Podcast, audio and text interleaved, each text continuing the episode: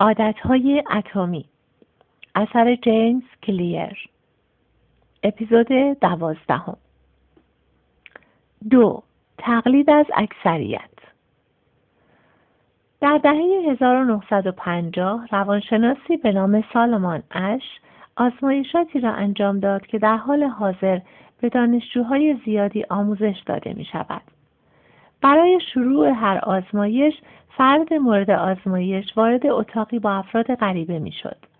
اما در واقع آن افراد غریبه بازیگرانی بودند که, که محقق از آنها خواسته بود برای سوالات خاص پاسخهای نوشته شده ای را ارائه دهند.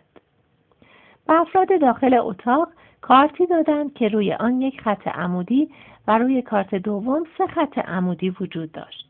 از هر نفر خواسته شد تا بگوید که کدام یک از سه خط کارت دوم از لحاظ طول شبیه خط موجود در کارت اول است. این کار بسیار ساده بود. در اینجا شما مثالی از دو کارت مورد استفاده در آزمایش را می بینید. هم نوایی با نگرش های اجتماعی رو می‌خواد نشون بده. شکل ده این تصویری از دو کارت استفاده شده توسط سالمان اش در آزمایشات مشهور هم نوایی اجتماعی است. طول خط روی کارت اول یعنی کارت سمت چپ به وضوح مشابه خط سوم یعنی سی روی کارت دوم یا کارت سمت راست است. اما زمانی که گروه بازیگران ادعا کردند که طول این دو خط متفاوت است افراد مورد آزمایش اغلب نظر خودشان را تغییر می‌دادند و به جای اینکه به چشمهای خودشان اعتماد کنند همرنگ جماعت می شدند. روال آزمایشات همیشه این گونه بود.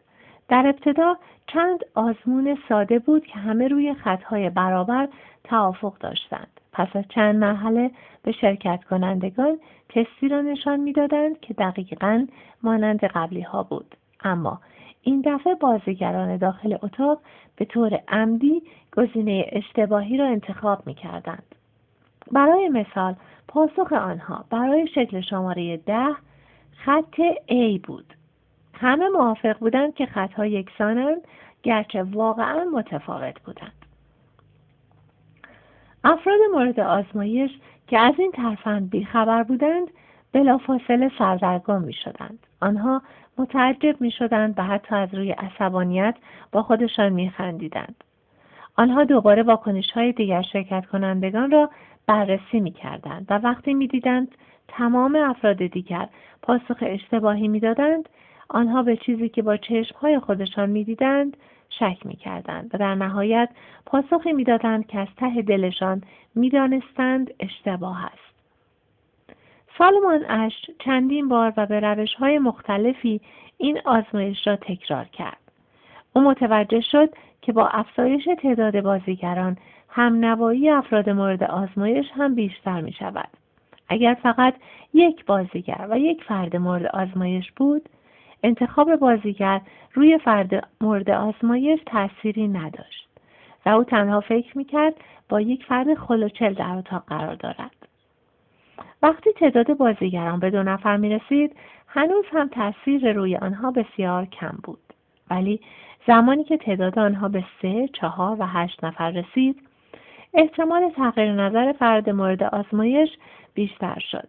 در پایان آزمایش تقریبا 75 درصد افراد مورد آزمایش با پاسخ گروه موافق بودند گرچه پاسخ به طور واضحی اشتباه بود هر زمان که مطمئن نیستیم چگونه عمل کنیم به گروه نگاه می‌کنیم تا رفتارمان را هدایت کند ما دائما محیط خودمان را بررسی می‌کنیم و از خودمان می‌پرسیم بقیه چه کار می‌کنند ما نقد های سایت های آمازون، یلپ یا تریپ ادوایزر را می‌خوانیم.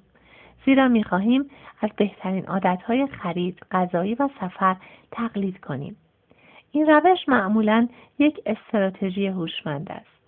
شواهد زیادی در این مورد وجود دارد. اما این استراتژی می تواند یک جنبه منفی هم داشته باشد.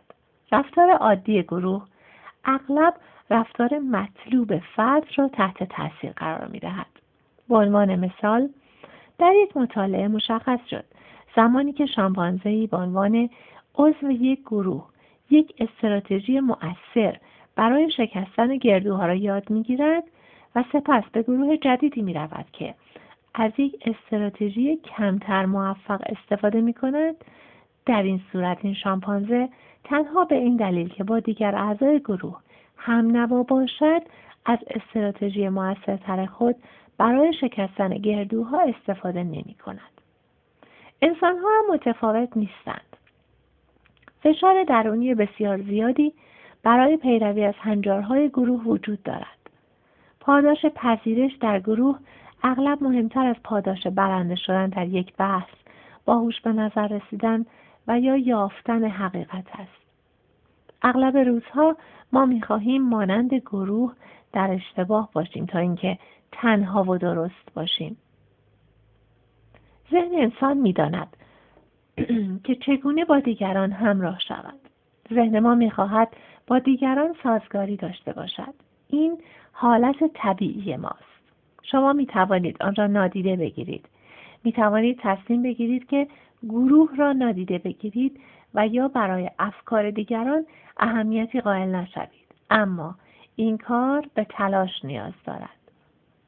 وقتی تغییر عادتهایتان به معنای چالش کشیدن گروه باشد، تغییر برایتان جذاب نخواهد بود. وقتی تغییر عادتهای شما به معنای تعلق داشتن و پذیرش در گروه باشد، تغییر بسیار جذاب خواهد بود. 3.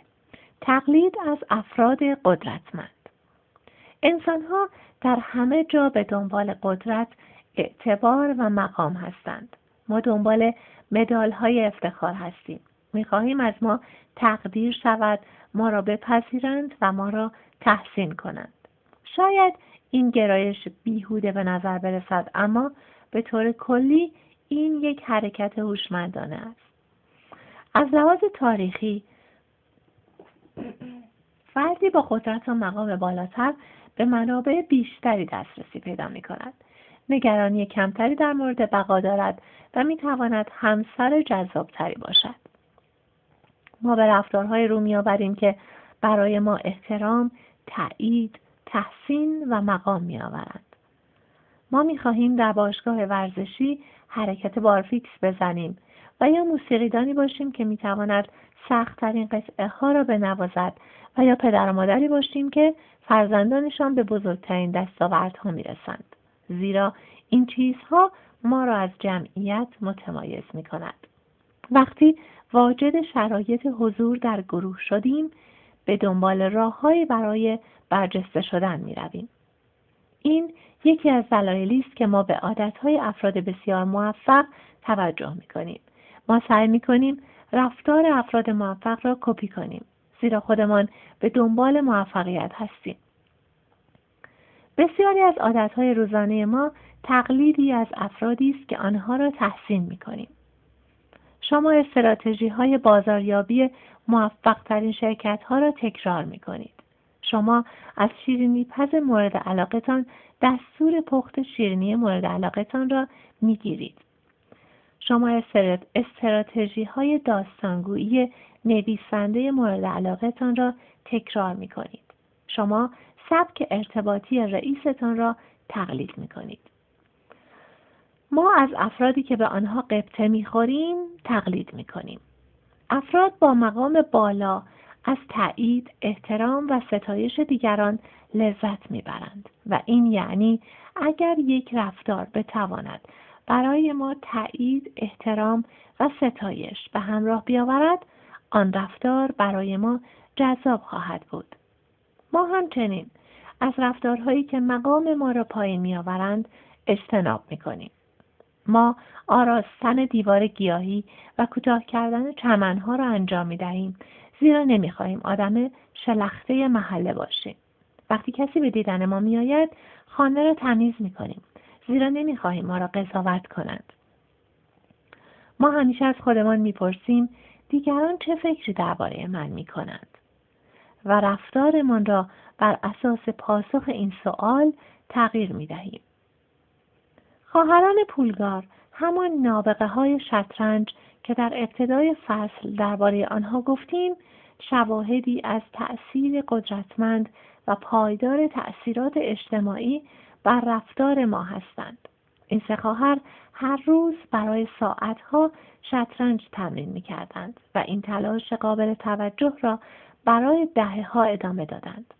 اما حس جذابیت این عادتها و رفتارها تا حدی به دلیل فرهنگی بود که برای آنها ارزش قائل می‌شد آنها برای ادامه تلاش خود دلایل زیادی مانند قدردانی والدین و دستیابی به مقامهای مختلف مانند یک استاد بزرگ شدن داشتند. خلاصه فصل فرهنگی که در آن زندگی می کنیم تعیین می کند که کدام رفتار برای ما جذاب است. ما تمایل به اتخاذ عادتهایی داریم که توسط فرهنگ ما ستایش می شوند و مورد تایید قرار می گیرند.